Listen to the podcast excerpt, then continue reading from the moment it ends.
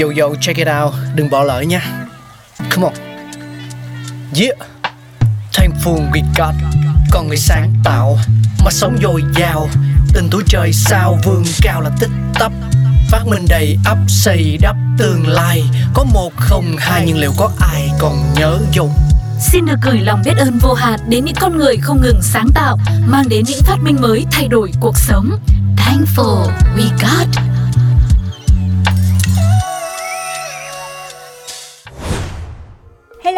Hello xin chào mừng tất cả quý vị và các bạn đang quay trở lại với Thankful We Got, chương trình về nguồn gốc của những phát minh vĩ đại trên thế giới.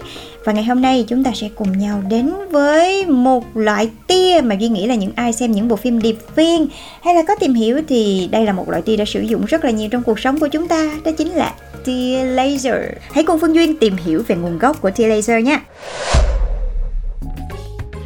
Vâng, tia laser hồng ngọc được tạo ra đầu tiên bởi nhà vật lý là Theodore Mayman tại phòng thí nghiệm của công ty Hughes Aircraft vào năm 1960. Nó là nguồn phát ra chùm sáng cường độ lớn dựa trên việc ứng dụng hiện tượng phát xạ cảm ứng. Trong thế kỷ 21, laser đã trở nên khá là phổ biến với các ứng dụng trong lĩnh vực viễn thông, đầu đĩa DVD, máy quét thanh toán, cắt và hàng, phẫu thuật mắt, xóa hình xăm, y học rất là nhiều thứ, giúp tạo nên một ngành công nghiệp trị giá hàng tỷ USD. Tất cả phải kể đến công lao của Theodore Mayman, người đã vượt qua những hoài nghi của đồng nghiệp để có thể chế tạo ra laser hoạt động đầu tiên vào năm 1960.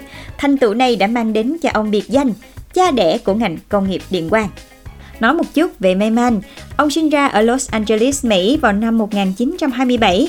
Khi còn trẻ, gia đình ông chuyển đến sống ở Denver, nơi ông sửa chữa điện dân dụng và máy thu thanh để có tiền đi học. Cha của ông, một kỹ sư điện, muốn con trai của mình trở thành một bác sĩ.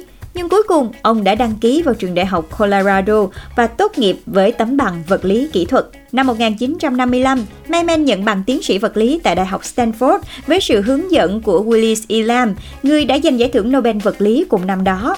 Ông nhanh chóng tìm được việc làm tại công ty Hughes Aircraft và chính tại đây, ông đã bị cuốn vào cuộc đua chế tạo laser hoạt động đầu tiên. Nói về nền tảng lý thuyết để chế tạo ra tia laser thì nó đã có từ nhiều năm trước cơ. Albert Einstein lần đầu tiên đề cập đến khả năng phát xạ kích thích trong một bài báo cáo vào năm 1917, nhưng phải đến thập niên 1940 và 1950, các nhà vật lý mới tìm thấy ứng dụng cho khái niệm trên. Đến năm 1953, Charles Townes được cấp bằng sáng chế cho một thiết bị mà ông gọi là maser để khuếch đại sóng vi ba bằng phát xạ kích thích, nhưng thiết bị chỉ hoạt động giới hạn trong một vùng sóng cực ngắn của phổ điện tử. Lúc này thì Townes nghĩ rằng thiết bị Maser có thể được cải tiến để hoạt động ngay cả ở vùng ánh sáng có bước sóng ngắn hơn nữa, bao gồm tia cực tím, ánh sáng nhìn thấy được và tia hồng ngoại.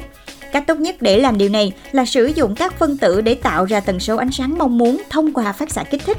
Đây chính là nguyên lý hoạt động của máy phát tia laser mà chúng ta biết đến ngày nay. Lúc này thì Townes cùng đồng nghiệp là Arthur Sharlow đã viết một bài báo nói về ý tưởng của mình trên tạp chí Physical Review vào tháng 12 năm 1958 với tiêu đề Maser quang học và hồng ngoại. Nhưng đó thì chỉ là lý thuyết thôi, họ vẫn chưa tạo ra được một nguyên mẫu laser hoạt động. Họ nhận được bằng sáng chế cho thiết kế này 2 năm sau đó, và bài báo của Townes đã khiến nhiều nhà khoa học khác ganh đua với nhau nhằm biến thiết bị được mô tả trên lý thuyết trở thành hiện thực. Nhiều công ty và phòng thí nghiệm với kinh phí khổng lồ lúc bấy giờ cũng tham gia, bao gồm phòng thí nghiệm Bells, RCA, phòng thí nghiệm Lincoln, IBM, Westinghouse và Siemens. Năm 1960 thì Mayman cuối cùng cũng đã trở thành người chiến thắng trong cuộc chạy đua chế tạo ra laser hoạt động đầu tiên. Cùng năm đó thì Townes và Scalo cả hai đều đoạt giải Nobel sau này, đã nhận bằng sáng chế về laser quang học và thực chất cũng là một dạng của laser.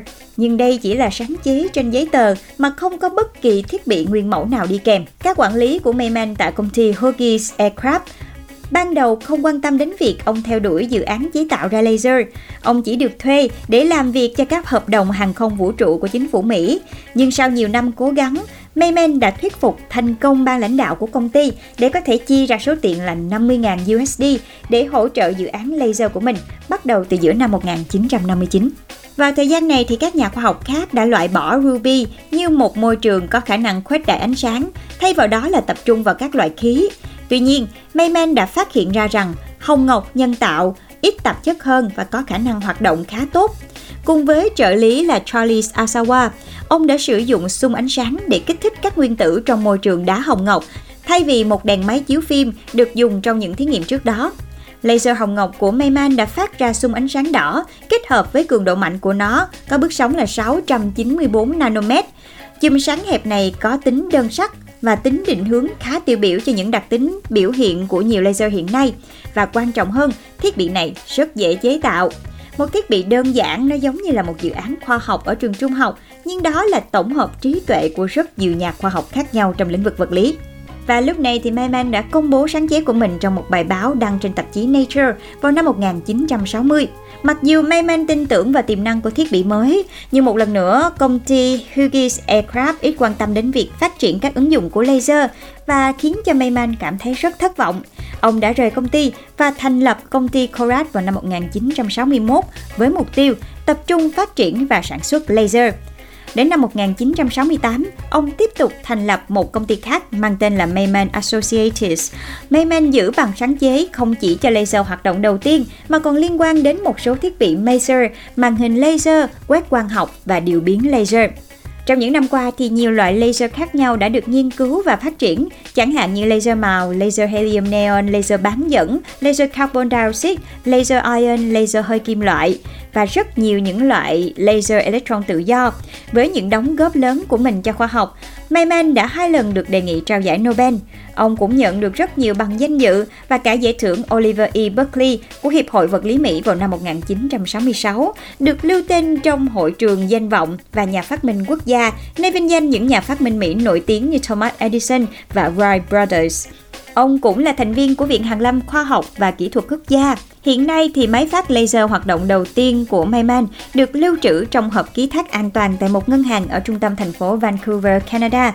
Chiếc hộp màu trắng này được dán nhãn là laser của Mayman. Và vừa rồi là câu chuyện cũng như là nguồn gốc của T-laser đầu tiên ra đời trên thế giới. Nếu các bạn cũng có những thắc mắc của riêng mình thì đừng ngần ngại gửi về cho Pladio nhé. Và hẹn gặp lại các bạn trong những số Thankful We Got tiếp theo. Bye bye! Oh, Pladio!